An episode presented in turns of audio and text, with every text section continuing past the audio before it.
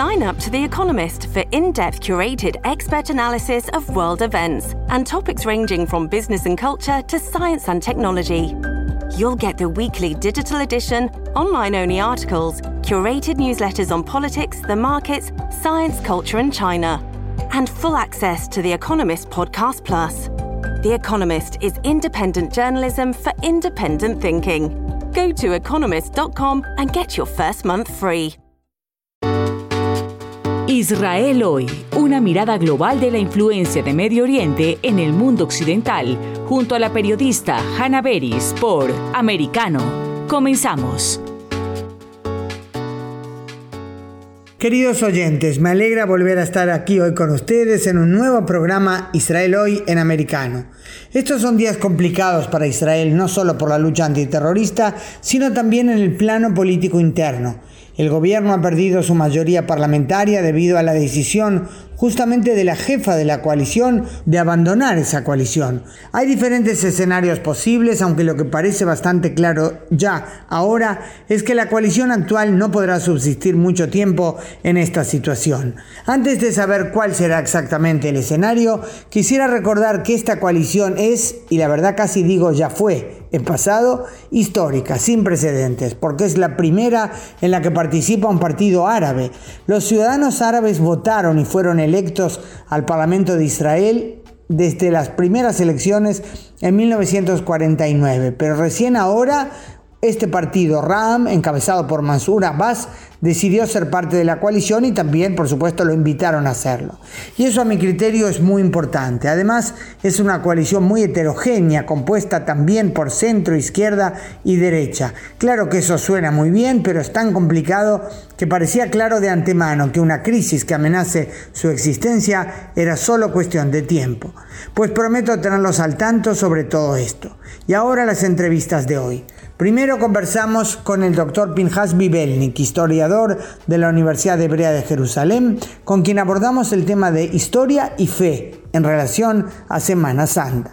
Luego tenemos una entrevista en dos bloques, a dos lados del océano, con Alén Mizrahi en Montevideo y Juan Lucas Pesino en Tel Aviv. Protagonizaron ambos recientemente una singular historia de salvación de una refugiada ucraniana y su hijo que ahora están a salvo en Israel. A Alén sus peripecias le hicieron recordar las de sus propios antepasados en la Segunda Guerra Mundial.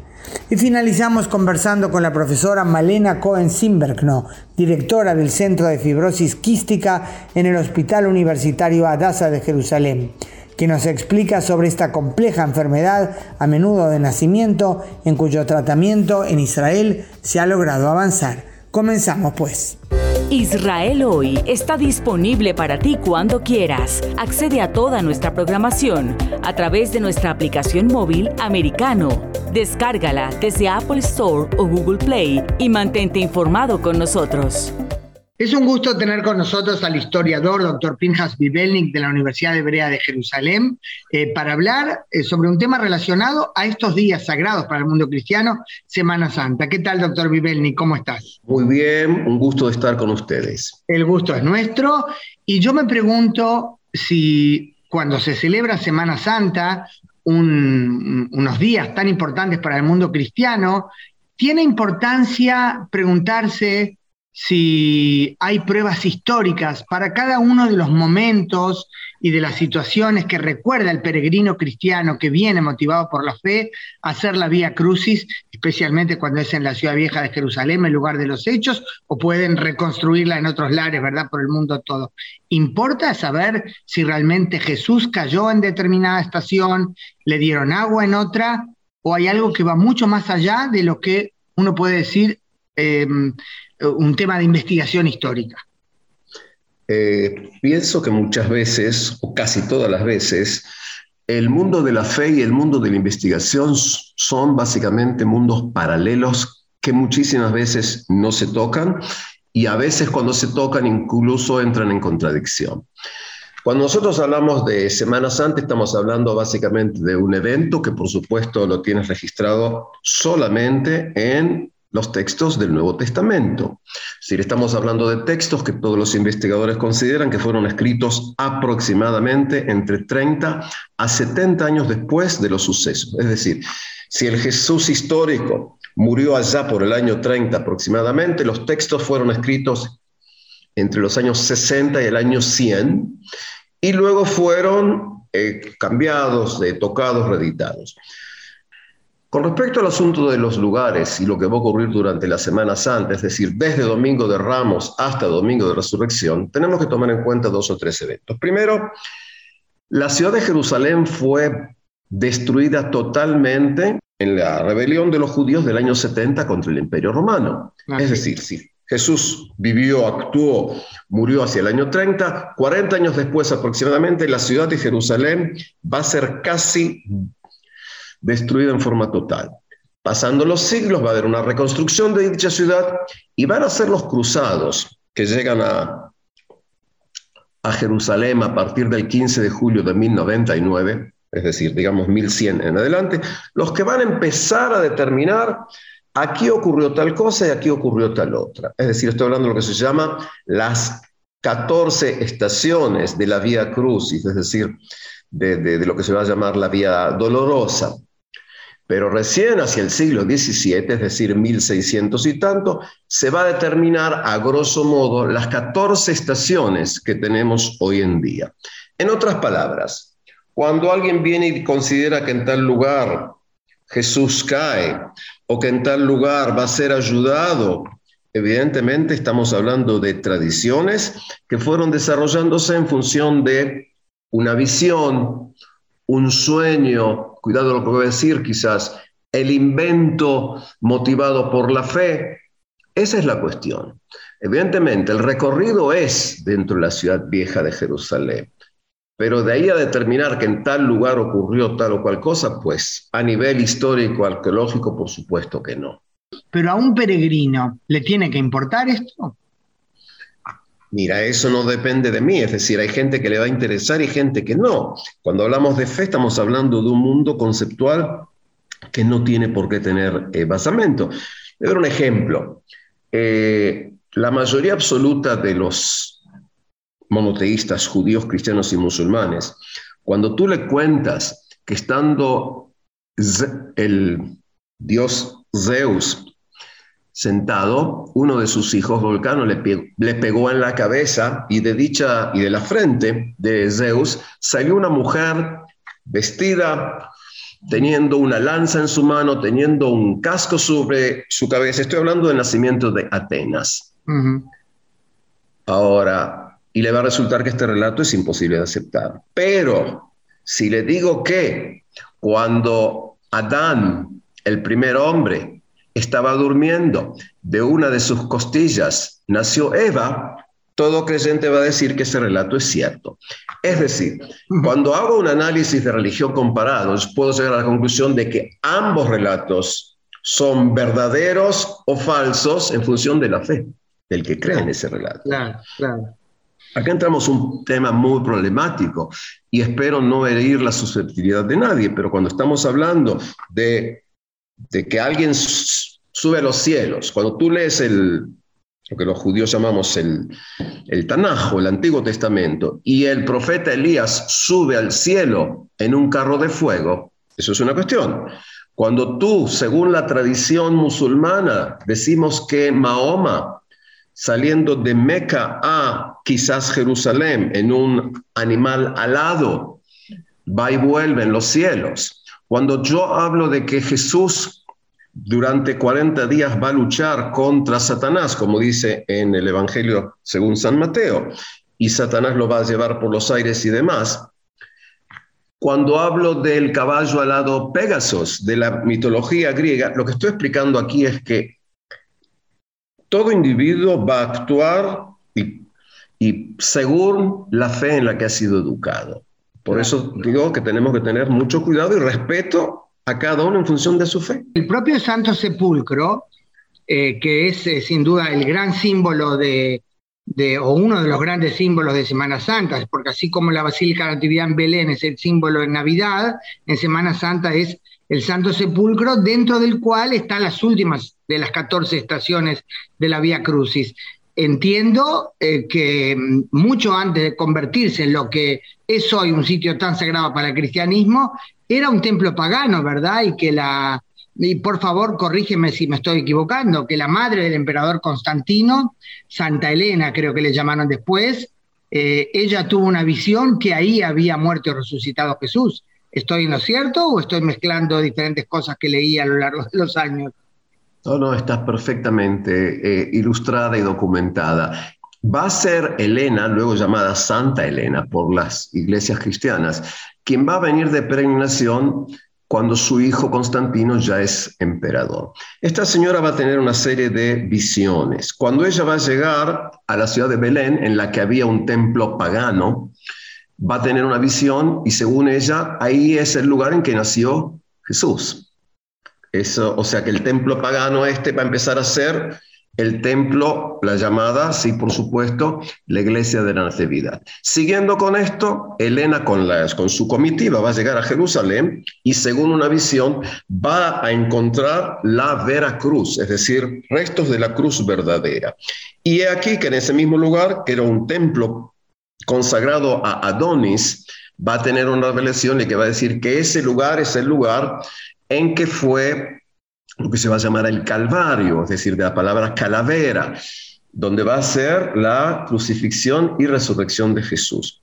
Ahora, el mundo cristiano, no todo el mundo cristiano, la mayoría de los cristianos van a considerar que como los paganos sabían que en dicho lugar había nacido Jesús y en el otro lugar sabían que Jesús fue crucificado y, resucitó, para intentar borrar esto, los paganos construyeron templos paganos. Es una cuestión aquí de discusión y de, por supuesto, y de definición. Ahora, fíjate que como el Santo Sepulcro está dividido entre seis iglesias antiguas, es decir, la iglesia ortodoxa griega, la iglesia católica, la iglesia copta, armenia, etíope, a partir del siglo XIX, diversas iglesias protestantes, es decir, que salieron del catolicismo a partir de Martín Lutero en 1517, van a considerar que donde es el Santo Sepulcro para estas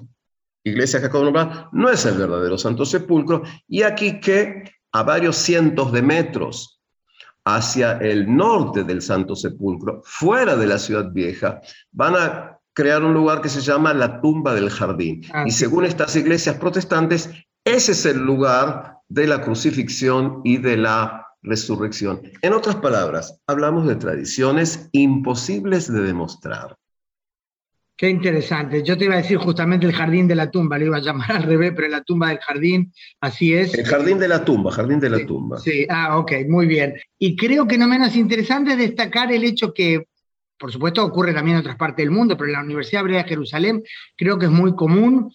Eh, estudiosos judíos del mundo cristiano, eh, estudiosos cristianos del mundo judío, eh, ¿verdad? Se mezclan, no, no que se mezclan, sino que se pueden nutrir mutuamente y cada uno conociendo las raíces de su fe, aunque esto no pasa solo porque el estudiador, el, estudioso sea creyente en absoluto, ¿verdad? Puede también ver las similitudes y las diferencias con la fe de otro gran mundo que también nació de aquí.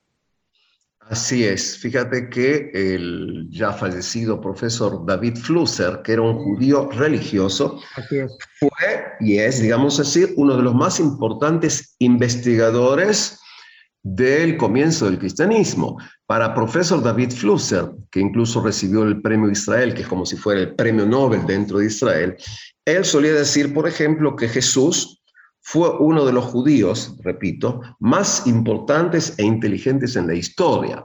Ahora, recuerda lo siguiente, para David Flusser, evidentemente, Jesús fue un personaje histórico de carne y hueso y no fue una de las tres manifestaciones de Dios como lo va a considerar el mundo cristiano. Claro, claro. Eh, porque tenemos que hacer una diferenciación entre, llamémoslo, el Jesús histórico y el Jesús de la teología, por decir así. Claro. Y, yo conozco del otro lado, diga si cabe el término, ya lamentablemente fallecido también el padre Marcel Dubois, ¿verdad? Este católico que también fue em, ciudadano israelí, tan conocedor del mundo judío. Claro, el, padre de Bois era la autoridad suprema de la Orden de los Dominicos en Israel y pertenecía al plantel del Departamento de Filosofía de la Universidad de Jerusalén y durante muchos años fue el jefe, fíjate, un, un monje dominico fue durante varios años el jefe de la cátedra de filosofía de la Universidad Hebrea de Jerusalén. Esto es importante para a veces entender que eh, la tolerancia implica aceptar al otro pese a que estamos convencidos de que está equivocado. muy, muy, muy original el planteamiento. Bueno, yo diría, que, yo diría que eso es Israel, donde no faltan problemas y desafíos, pero ese recordatorio que hace del padre Dubois es, creo que yo, muy, muy simbólico de Israel. Doctor Pinhas Bibelnik, muchísimas gracias. Hemos aprendido, seguramente también nuestros oyentes en Israel hoy, en americano. Muchas gracias. Gracias a ustedes y que tengan felices fiestas. Israel hoy está disponible para ti cuando quieras. Accede a toda nuestra programación a través de nuestra aplicación móvil americano. Descárgala desde Apple Store o Google Play y mantente informado con nosotros. En breve regresamos con más Israel hoy junto a Hannah Beris por Americano. Acercándote a la verdad. Somos americano. Cada día, Ana Patricia Candiani pregunta, ¿usted qué cree? El programa en el que se consulta acerca de la realidad que vivimos, de lunes a viernes, 11 pm este, 10 centro, 8 pacífico, por Americano. Hashtag Somos Americano. Los avances científicos y tecnológicos relevantes, Internet, redes sociales y el mundo de los videojuegos en Tech Talk con Pablo Quiroga. Conéctate de lunes a viernes, 2 p.m. Este, 1 Centro, 11 Pacífico, en vivo por Americano.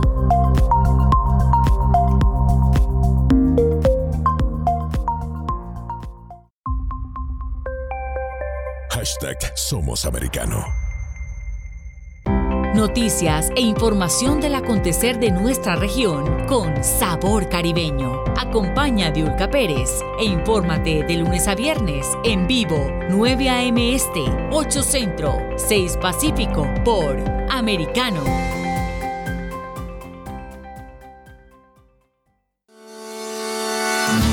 Donde está la verdad, siempre americano.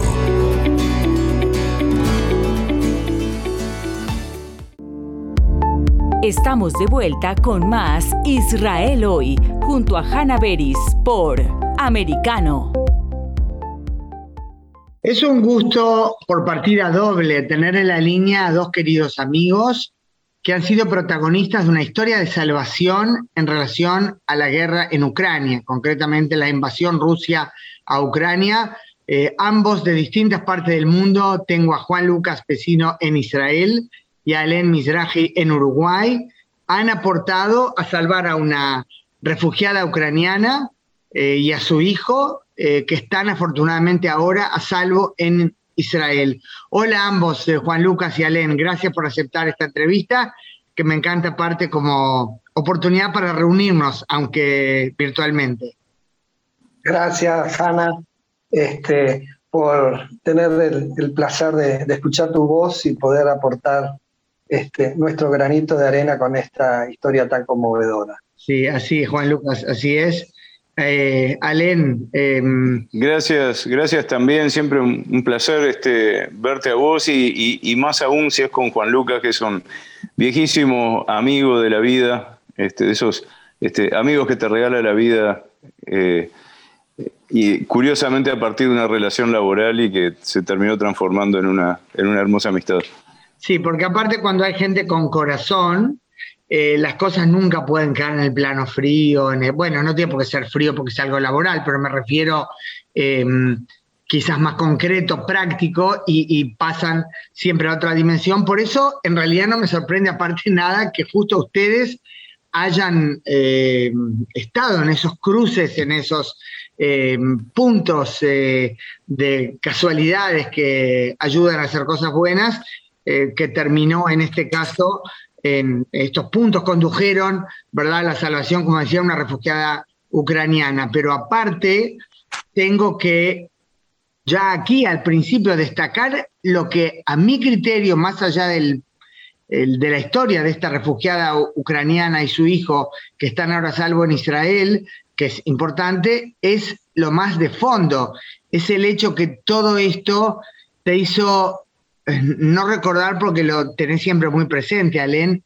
la historia de tu abuela, Irene Bronstein, eh, que en paz descanse, hace poco falleció, Em, ella misma sobreviviente de la Shoah, del holocausto, ¿verdad? Sí, eh, y, también, y en este caso particularmente la de mi abuelo, mi, abuelo, el, esposo de mi abuela Irene, em, su, su, mamá, mi bisabuela, salió de un pueblo que hoy está en Ucrania, casualmente, un pueblo que se llama Strojinets, que en aquel momento era el Imperio Austrohúngaro, después fue Rumania, después de la Segunda Guerra fue la Unión Soviética, hoy es Ucrania, eh, pero salió de ese pueblo, que era un shtetl, el típico shtetl, eh, con sus 10 hijos. De tipo aldeas, ¿verdad? Judías en Europa. Eh, exacto. Este, salió de Strojinets con sus 10 hijos a cuestas, entre ellos mi abuelo, hace exactamente 100 años, huyendo del hambre, y se fueron a Hamburgo y cruzaron toda Europa en tren, eh, en una época en que no había ni WhatsApp, ni Google Earth, ni Google Maps, ni Google Translator, ni, ni, ni, ni, todas esas posibilidades que nos dio la tecnología para que, bueno, con, Juan Lucas pudiéramos intervenir en esta, en, esta, en este episodio del, que, del que vamos a hablar ahora. Y entonces, claro, eh, el, cruzarme con una ucraniana que también había hecho un periplo similar, eh, cruzando Europa en, tren, este, huyendo en este caso de la, de, la guerra, eh, me hizo recordar mucho a mi, a mi, propia historia familiar. No era imposible que no, que no la asociara, este, que, que, no hiciera la analogía con mi, con mi prehistoria familiar.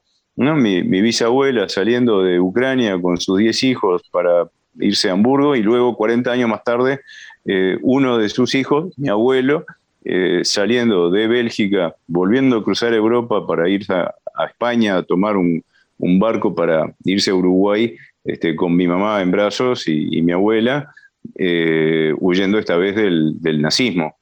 entonces, mm, bueno, es la, es la, historia de mi familia, entonces era imposible que no me, que no me que no me, que no me golpeara eh, la, historia de esta chica con su, con su hijo también huyendo de Ucrania. Claro, imponente sin duda, porque yo dije destacar eso, aparte de lo que significa, ¿verdad? Eh, hoy en día cuando vemos los horrores que pasan en Europa, eh, no es que necesariamente tenemos que entrar en comparaciones con el holocausto, pero a nivel personal de cada uno con su historia individual, para cada uno es una hecatombe lo que le pasa, ¿verdad? No hay que analizar los números de 6 millones de judíos asesinados por los nazis en la Segunda Guerra Mundial y todos los muertos de ahora. El tema no es la comparación numérica, ni los métodos, ni nada, sino la tragedia a nivel personal que cada uno eh, experimenta y, por qué Alen Mizrahi, acá les explicamos a nuestros oyentes en americano, por qué Alen eh, aclara eso, que en aquellos momentos eh, sus familiares, ¿verdad? Sus mayores no tenían ni Google Earth ni Google Translate y todas esas cosas, porque todas estas herramientas los ayudaron a ustedes, Juan Lucas y Alen, a salvar a esta refugiada ucraniana, eh, ucraniana y a su hijo ahora en Israel. Y esto comenzó eh, por eh, una, mm, no una llamada, sino un comentario que te hizo Juan Lucas a ti, una compañera de trabajo aquí en Israel, de nombre Oxana, sobre una amiga suya en Ucrania, a la que ella quería por todo tratar de traer a Israel y no era tan sencillo, ¿verdad? ¿Cómo fue, Juan Lucas? ¿Cómo, o sea, ¿qué pasó entonces en resumen?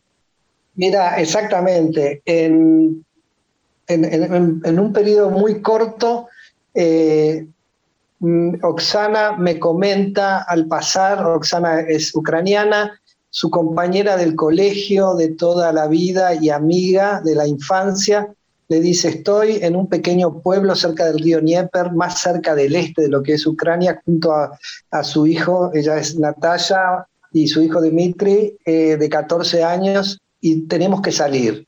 Y ella asumió ese rol eh, tan importante de querer sacarla de como fuera, sumando la, digamos, la dificultad de que tenía que sacarla de Ucrania, ayudarla alguien que no hablaba inglés, tampoco Oxana hablaba inglés, por eso me pidió a mí, me dice, Juan Lucas, mira, eh, me pasa esto y esto, ¿podrás ayudarme a comprar un pasaje para sacar una amiga? Y en ese momento me di cuenta de la tragedia que estaba pasando. Su amiga había salido de ese pequeño pueblo cerca de Nieve Petrov eh, se había tomado un tren 36 horas, había cruzado la frontera desde eh, Ucrania a Polonia, estaba en Varsovia en esos momentos, tratando de llegar a Israel sin saber si iba a ser aceptada aquí, porque su amiga tampoco era judía. Entonces había... recordemos a Juan Lucas, perdón querido que te interrumpa, han llegado aquí muchos miles de ucranianos no judíos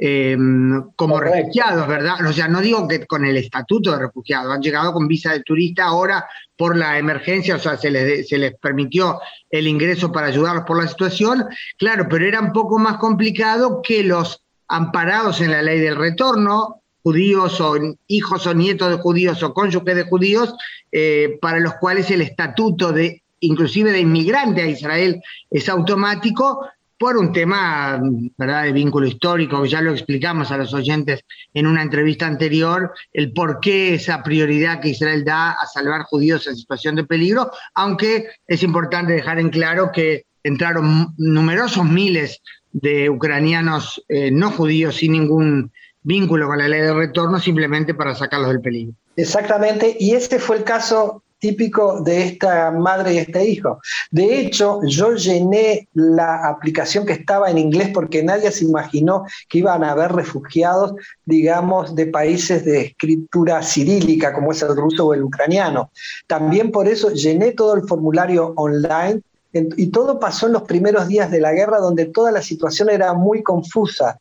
También quiénes podían emigrar, quiénes no podían emigrar pero de hecho logró comprar un pasaje con la ayuda de Oxana y sus compañeros, eh, eh, conseguir el dinero para que pudieran llegar a un país y el lugar más cercano era Ámsterdam, eh, en, Holanda, y ahí fue que volaron desde Varsovia hasta Ámsterdam, mientras yo llenaba los, los papeles para que pudieran ser aceptados como eh, refugiados, eh, darles asilo en Israel y a su vez tratar de conseguir algún vuelo desde Ámsterdam hacia aquí. Ya habían pasado cuatro días, esa gente no sabía inglés, no había comido, no tenían dinero, era una situación muy extraña y en el momento más eh, complicado de la historia, porque esta historia se complica en algún momento dado, es cuando ellos logran sacar un pasaje eh, después de estar dos días sentados en el aeropuerto de Schiphol sin, en Ámsterdam sin salir fuera porque tenían miedo, porque no sabían lo que era esa Europa y le habían contado a Natalia y a su hijo lo difícil que era sobrevivir en una ciudad como Ámsterdam, ¿sí? Eh, porque tenían miedo de poder ser, ser secuestrados, etcétera, etcétera. Conclusión, estuvieron allí dos días, logramos sacarles un pasaje, pero con tal mala suerte de que al embarcar para Tel Aviv, el personal de embarque no reconoce el test PCR porque estaba en ruso.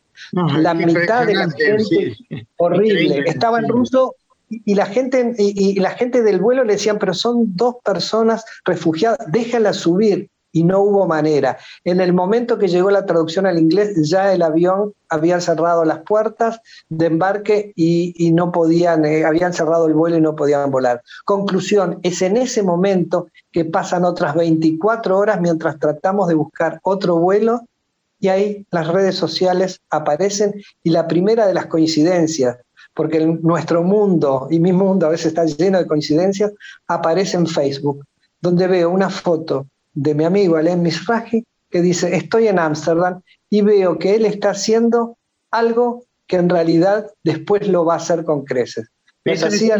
Es, salvar a alguien, también ayudar a, una refugiada. Eh, y acá entonces entraste tú, Alen, a, esta historia. Eh, comentaste en Facebook, tú eres un hombre de las redes sociales. Para los oyentes que no saben, eh, experto aparte en toda esta temática, en toda la temática de las redes sociales, de las encuestas de opinión en Uruguay, una figura reconocida en este ámbito, eh, pero acá eso te sirvió especialmente, eh, bueno, o sea, lo que usaste tan naturalmente, la red de Facebook, para eh, que se entere nuestro amigo común Juan Lucas y así te pide ayuda, una ayuda que condujo a la salvación de Natalia y su hijo Dimitri. Nosotros vamos a ir a una pausa y vamos a hacer un segundo bloque eh, para continuar conociendo esta historia apasionante, afortunadamente una historia de salvación. Yo soy Hanna Beris en Americano.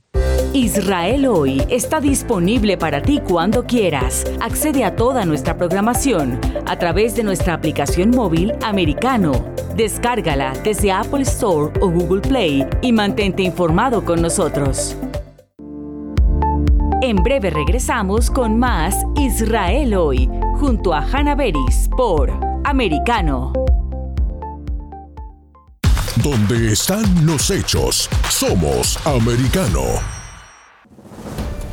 Los hechos relevantes que ocurren en Estados Unidos, analizados con la característica frontalidad de Dania Alexandrino y sus invitados. Perspectiva USA, conectándote de lunes a viernes, 6 p.m. Este, 5 Centro, 3 Pacífico, en vivo por Americano.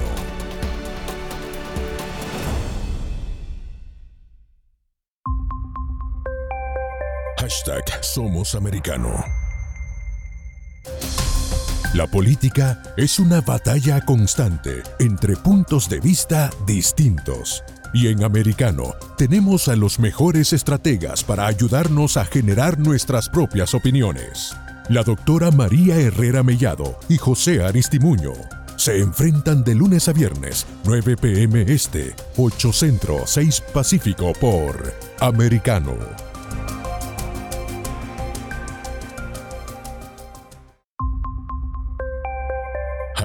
Somos Americano. El análisis experto de Fernando Londoño. Cada día en La Hora de la Verdad. Conversaciones que ayudan a contextualizar los sucesos en la región. Conéctate de lunes a viernes, 1 p.m. Este, 12 Centro, 10 Pacífico. En vivo por Americano.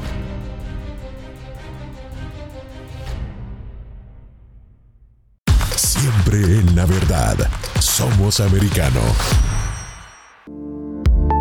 Estamos de vuelta con más Israel hoy, junto a Hanna Beris por Americano.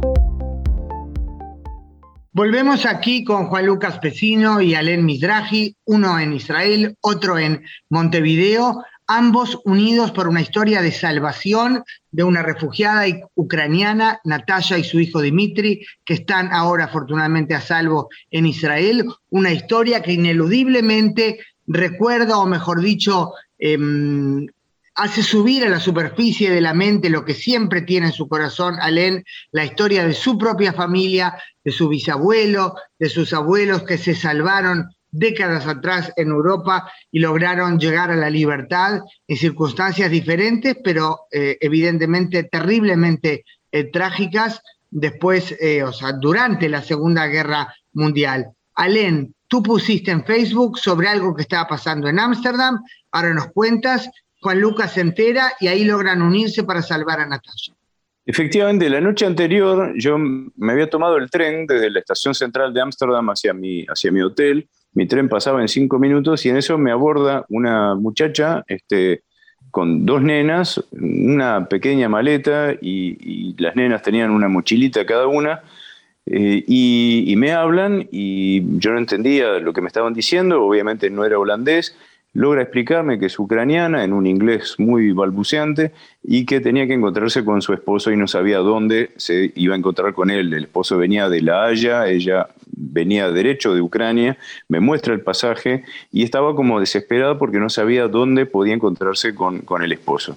Y, yo, este, en ese momento, más preocupado por mi tren que pasaba en cinco minutos que por ayudar a esta señora, no, no, no tomé conciencia de la gravedad de la, de la situación. Eh, le explico que su esposo, si viene de La Haya, necesariamente va a tener que pasar por aquella puerta que está allá, pero para llegar a aquella puerta no, no ella no tenía código, un código QR para, para salir de la, de la, zona de andenes. Entonces eh, veo un botón verde que parecía ser una especie de botón de emergencia, aprieto el botón verde y se abren todas las puertas. Y ahí eh, sale esta chica este, con sus dos nenas eh, me agradece, me grita algo y sale a encontrarse con, su esposo. Y yo me quedé muy mal porque no, no sentí después que debería haberme quedado con ella para esperar a que llegara el esposo. Hacía frío, era invierno, este, era de noche, estaba sola con dos nenas chiquitas, una de ellas tenía la edad de mi hijo. Y, y entonces me quedé toda la noche pensando en eso y escribí esa historia con una foto que me había sacado un amigo que estaba conmigo en la estación, me había sacado la foto conversando con esa muchacha con las dos nenas. Un amigo catalán, esa foto en, Exacto, un amigo catalán, Joaquín, y, y, subo esta foto a Instagram y Facebook con el relato de lo que había pasado y lo que yo había sentido en ese momento. Y Juan Lucas, desde Israel, ve la, la foto y el post y dice, ah, Alan está en Ámsterdam, y entonces me contacta por WhatsApp explicándome la situación de esta otra muchacha, eh, Natalia, con su, hijo, con su hijo Dimitri varados en el aeropuerto de Schiphol. Entonces dije, caramba, la, vida me da la posibilidad de reivindicarme eh, y me, da la, la, revancha. Y entonces yo esa noche tomaba mi avión de regreso a Montevideo, había ido por trabajo a Ámsterdam, y tenía eh, seis horas entre que terminaba mis reuniones de trabajo y la hora que salía mi avión a Montevideo. Digo, bueno, en vez, de, en vez de ir a pasear al centro de Ámsterdam y a gastar las horas que me quedan, me voy al aeropuerto a ver qué puedo hacer por esta muchacha. Eh, Juan Lucas me, había mandado la, foto de ella, me había mandado un, audio eh, grabado por su amiga Oxana para que no desconfiara de mí. Eh, y, me voy al aeropuerto ya como para volver a Montevideo, a ver si encuentro a esta chica, Natalia, y a ver qué puedo hacer. Y gracias otra vez a la tecnología, a que yo tenía una foto de ella, a que ella ya tenía una foto mía, a que yo tenía un audio grabado por su, por su amiga.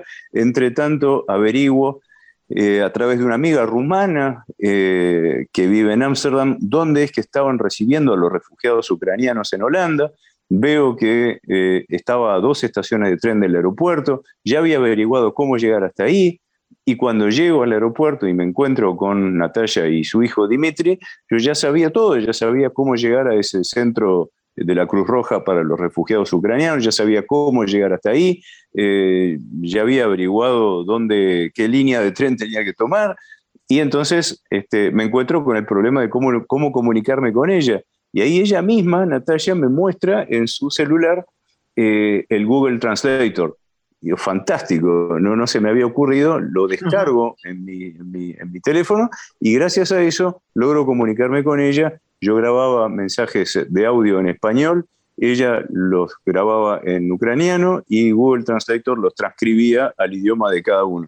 Y con eso le expliqué, mira, te voy a llevar al lugar donde están recibiendo los refugiados, eh, voy a dejar mi valija, mi maleta en, un locker, voy a volver a buscarte y los voy a llevar hasta allá. Y fue lo que hice, fui, dejé mi, maleta, me cambié de ropa, compré los pasajes de tren y me los llevé a los dos a ese centro donde recibían los refugiados. Nos recibió ahí una chica que hablaba ucraniano o ruso, no sé, pero algo en lo que pudieron comunicarse. Entre ellos hicieron llegar un formulario. principal, sí. Claro, este, les hicieron llenar un formulario, les desearon la bienvenida a los Países Bajos, todo con una sonrisa, todo muy amable, y este, que los, los iban a, tomar a, su cargo. Y ahí me despedí, le dejé unos euros para que pudieran, pues no, no, sabía si iban a estar un día, una semana, unas horas, ni idea. Y, me fui y salí de ahí con una angustia terrible, me senté en la vereda, me puse a llorar, le mandé un video a, Juan Lucas eh, diciéndole, ya está, misión cumplida, están, están a salvo, están en el centro de la Cruz Roja, y, me volví al aeropuerto. Y todavía me, acuerdo que me enojé porque llegué de vuelta a la estación de tren para volver al aeropuerto. Yo tenía todo el tiempo del mundo y habían cancelado el tren siguiente y tenía que esperar 40 minutos más para volver al aeropuerto. Y primero me, me enojé y después me senté en un banco y dije, pero no puede ser que esté enojado porque tengo que esperar 40 minutos cuando acabo de dejar a una muchacha de 40 años con su hijo de 14, eh, que acaban de pasar 5 días o 6 días varados entre trenes y aeropuertos, eh, sin saber lo que va a ser de ellos. Entonces me relajé y, me dediqué a, esperar y disfrutar de la vida. Muy, muy, muy eh, emotivo, Alan, porque por un lado tuviste la reacción humana de enojarte por esos 40 minutos de espera del tren, pero enseguida recuperaste las proporciones de vidas que en tu corazón nunca se pierden. Eh, y yo me pregunto, ¿por qué te pusiste a llorar? porque me vino toda la historia de mi familia que contaba al principio, me vino a la cabeza y fue como, como ver, eh, como tangibilizar la, guerra, ¿no? todo, todo, lo que se estaba viviendo en Ucrania, como verlo, eh, darle una dimensión humana porque acababa de ver a una persona que estaba sufriendo las consecuencias de esa guerra. Y, fue, creo que lo mismo que le pasó a una cantidad de gente que leyó un, un hilo de tweets que yo escribí con, relatando toda esta historia. El día siguiente escribí un hilo de tweets que se viralizó de una forma que jamás imaginé que podía suceder. Lo vieron más de 4 millones de personas, 50 mil le pusieron like. Eh, eh, en, toda América había gente de México, de España, de, Perú, de Ecuador, de Chile, eh, que, me, que me mandaba mensajes, me mandaban mensajes privados agradeciéndome como si yo hubiera hecho una, acción de, no sé, como si hubiera salvado la humanidad. Y, yo lo consideraba que lo que, había, lo que había hecho era una acción absolutamente mínima, en una historia muy mínima, pero que se ve que a todo el mundo le, tocó de alguna forma. Yo le decía a Juan Lucas después, tengo la impresión de haber hecho llorar a miles de personas en todo el continente con esta historia. Y, y, probablemente a todos les pasó lo mismo que me pasó a mí cuando, cuando vi a esta chica ahí y cuando la dejé en el centro de la Cruz Roja y me angustié y me puse a llorar, porque era que eh, había visto el, desamparo mm, provocado por una guerra eh, en primera persona, ¿no? por más que yo no había estado ahí, sino que había sucedido a unos miles de kilómetros, pero había visto una persona de carne y hueso que estaba huyendo de ese horror. Es que yo creo que la gente puede identificarse, aunque se horrorice sinceramente cuando oye las historias y las cantidades, los números, ¿verdad? Más de cuatro millones de ucranianos convertidos en refugiados y uno oye todos los reportes, de todos modos, aunque ese horror sea auténtico, es más fácil y quizás más humano identificarse con un refugiado con nombre y apellido, como salvando las distancias y volviendo también a la historia de tu familia, eh, hablar de seis millones de judíos asesinados por los nazis durante el Holocausto, en la Segunda Guerra Mundial, claro que em, estremece y eriza la piel, pero hablar de una niña, Ana Frank, cuyo diario sabemos eh, qué sensibilidad transmitía y lo peor que sabemos cómo murió en Bergen-Belsen. Y para ti, por supuesto, eh, la historia concretamente de tu familia y tu mamá que llegó en el vientre de tu abuela escapándose. O sea, todo eso tiene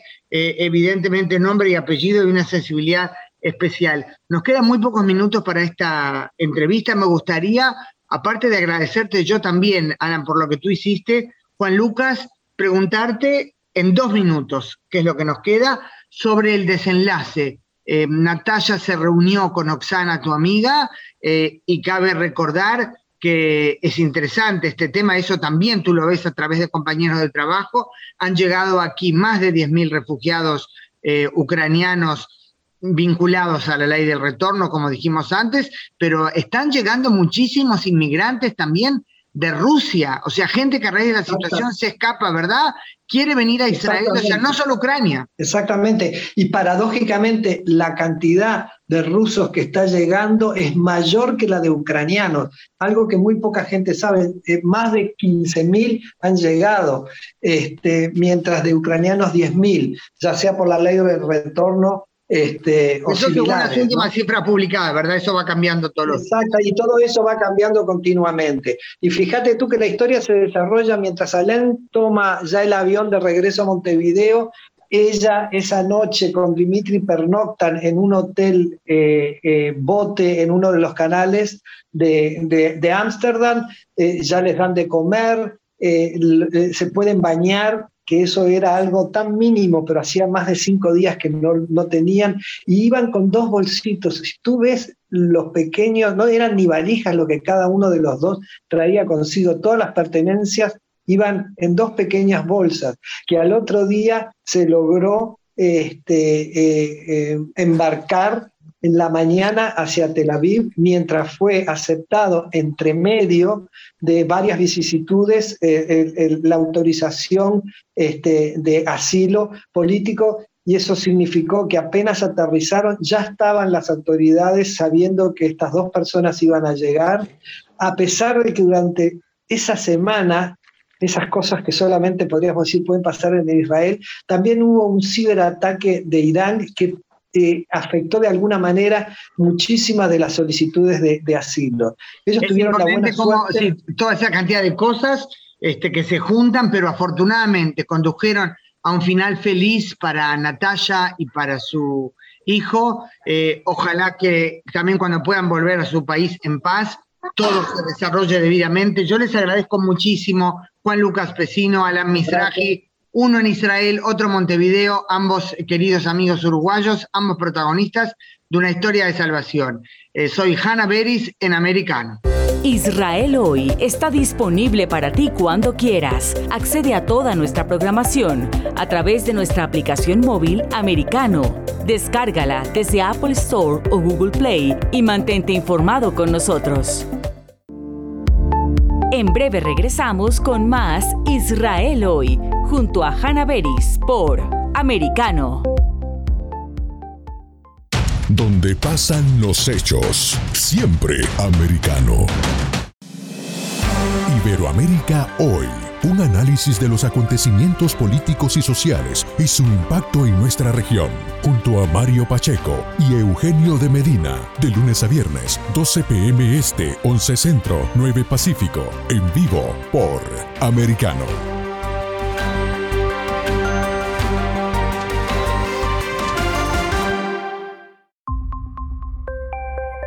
Hashtag Somos Americano. Entre nosotras está disponible para ti cuando quieras. Accede a toda nuestra programación a través de nuestra aplicación móvil americano. Descárgala desde Apple Store o Google Play y mantente informado con nosotros.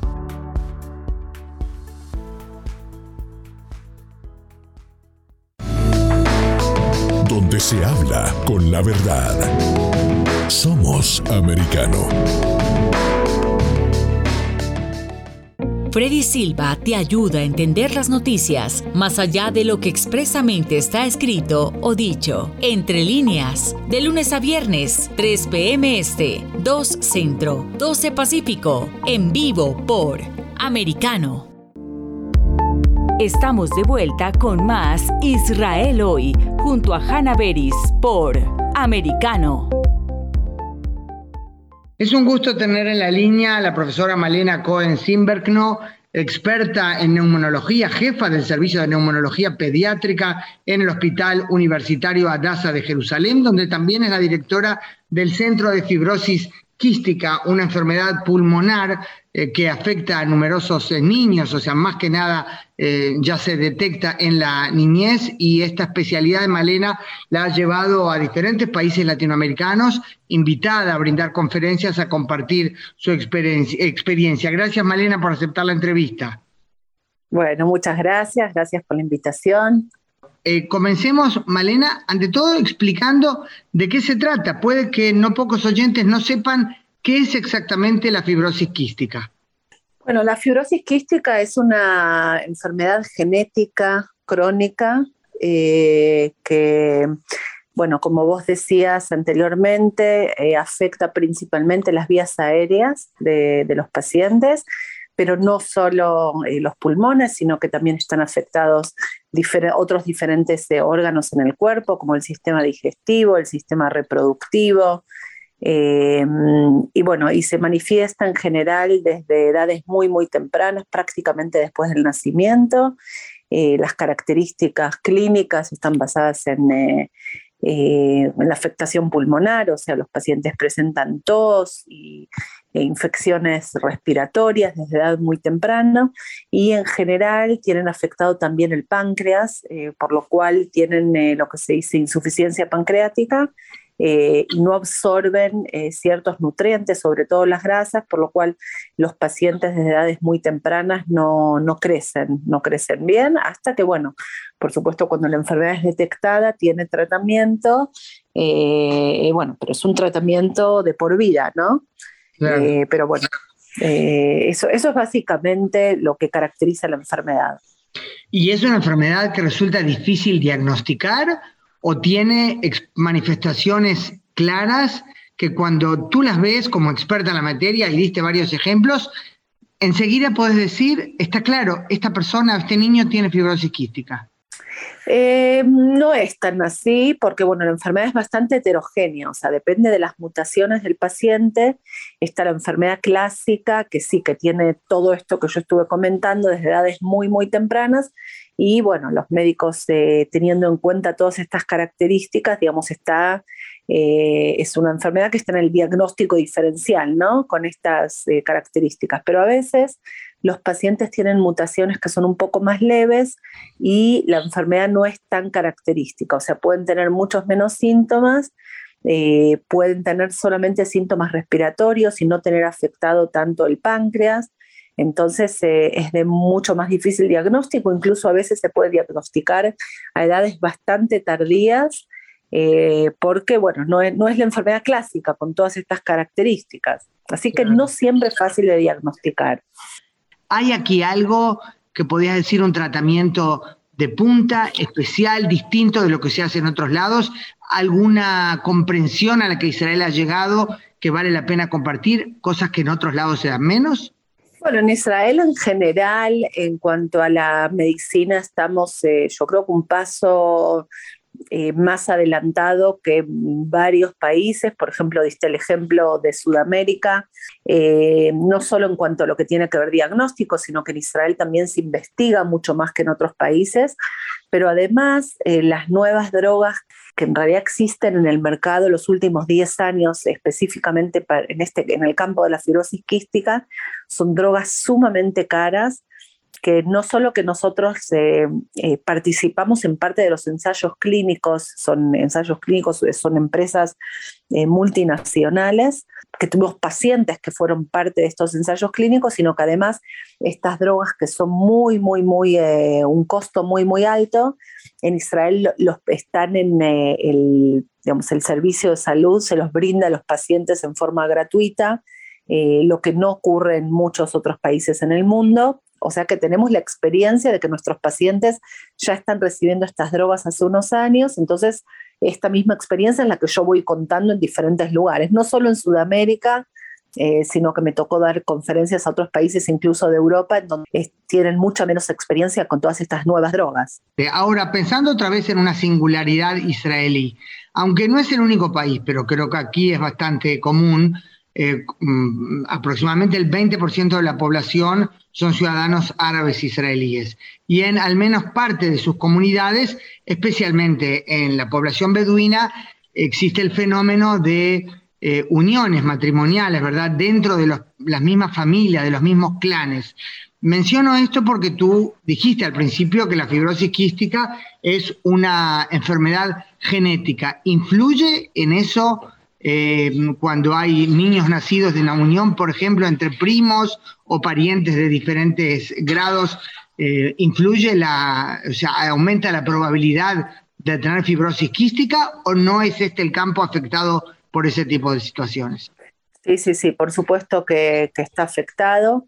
eh, cuando en una familia, o sea, cuando hay casamientos entre familiares, por supuesto que la probabilidad de que las enfermedades genéticas en general se transmitan con mucha más frecuencia y esto es lo que ocurre también en fibrosis quística, sí, sí, por supuesto.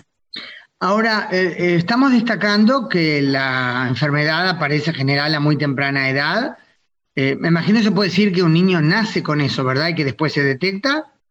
Sí, así es. Es una enfermedad con la que se nace y a partir de que comienzan los síntomas, que en general ya comienzan en las primeras semanas de vida, pero como decía anteriormente, cuando tienen eh, lo que se dice un fenotipo, o sea, las características genéticas eh, menos marcadas porque las mutaciones son menos severas, entonces muchas veces las manifestaciones clínicas no son eh, en edades tan tempranas, sino que ocurren en una edad más avanzada. Pero la enfermedad clásica se podría decir que las primeras semanas de vida ya, ya tienen eh, estos síntomas característicos y se puede detectar. Y ahora, eh, en cuanto a edades, te iba a preguntar primero cuál es el paciente de mayor edad que todavía tenés o, del que, de cuya existencia saben, porque eh, me imagino que parte del éxito, no me imagino, me acuerdo que hablamos de eso hace tiempo, parte del éxito en los tratamientos es que se logra prolongar la vida y mejorarla mucho más que lo que se podía hacer hace muchos años, ¿verdad? Exactamente. En los últimos años, debido a esto de que también se diagnostica eh, en forma, digamos, mucho, mucho, más, mucho mejor que lo que era en el pasado, y además todas estas nuevas drogas, entonces eh, los pacientes viven más años, por lo cual nosotros, por ejemplo, en nuestro centro de 150 pacientes, el 70%, un poquito más incluso, eh, son adultos, son mayores de 18 años. Eh, nuestro paciente mayor, de mayor edad, está por cumplir 76 años ah. este año. Qué bueno, qué bueno, o sea, que Así logró llegar. ¿Y qué tipo de vida ha tenido esta persona? ¿Qué significa estar, eh, o sea, llevar a cuestas la fibrosis quística toda la vida? Bueno, las personas que tienen esta edad tan avanzada son, eh, son gente que, como decía anteriormente, tiene las mutaciones más leves. Son gente que no fueron diagnosticadas de chicos porque no tenían tantos síntomas tampoco.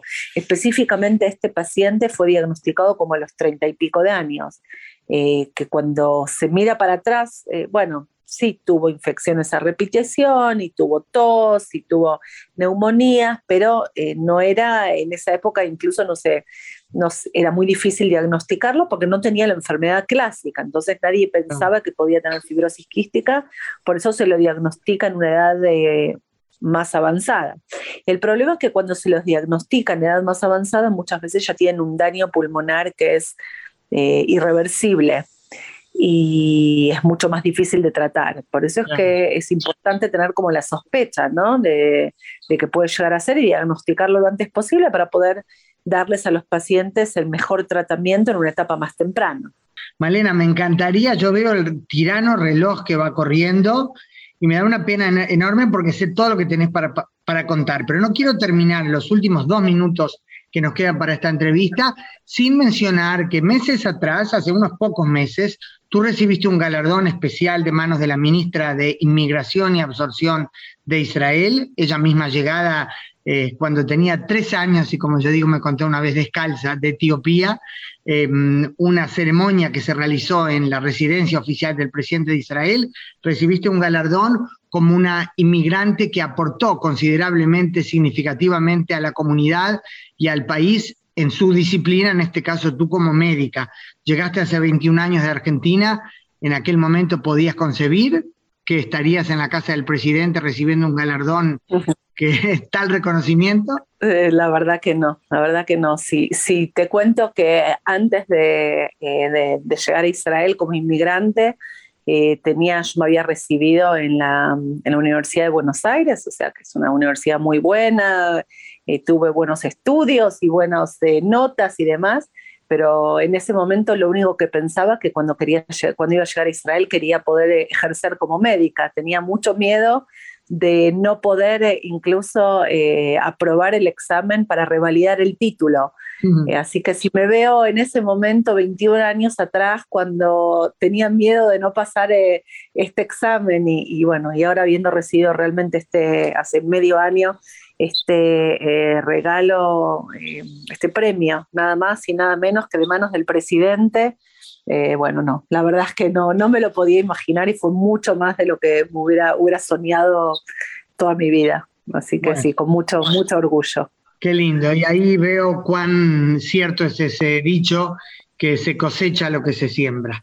Profesora Malena Cohen no muchas, muchas gracias por esta entrevista. Una pequeñísima parte de lo que habría para eh, compartir contigo. Muchas gracias por acompañarnos en Americano. Muchas gracias, muchas gracias a todos. Hasta luego.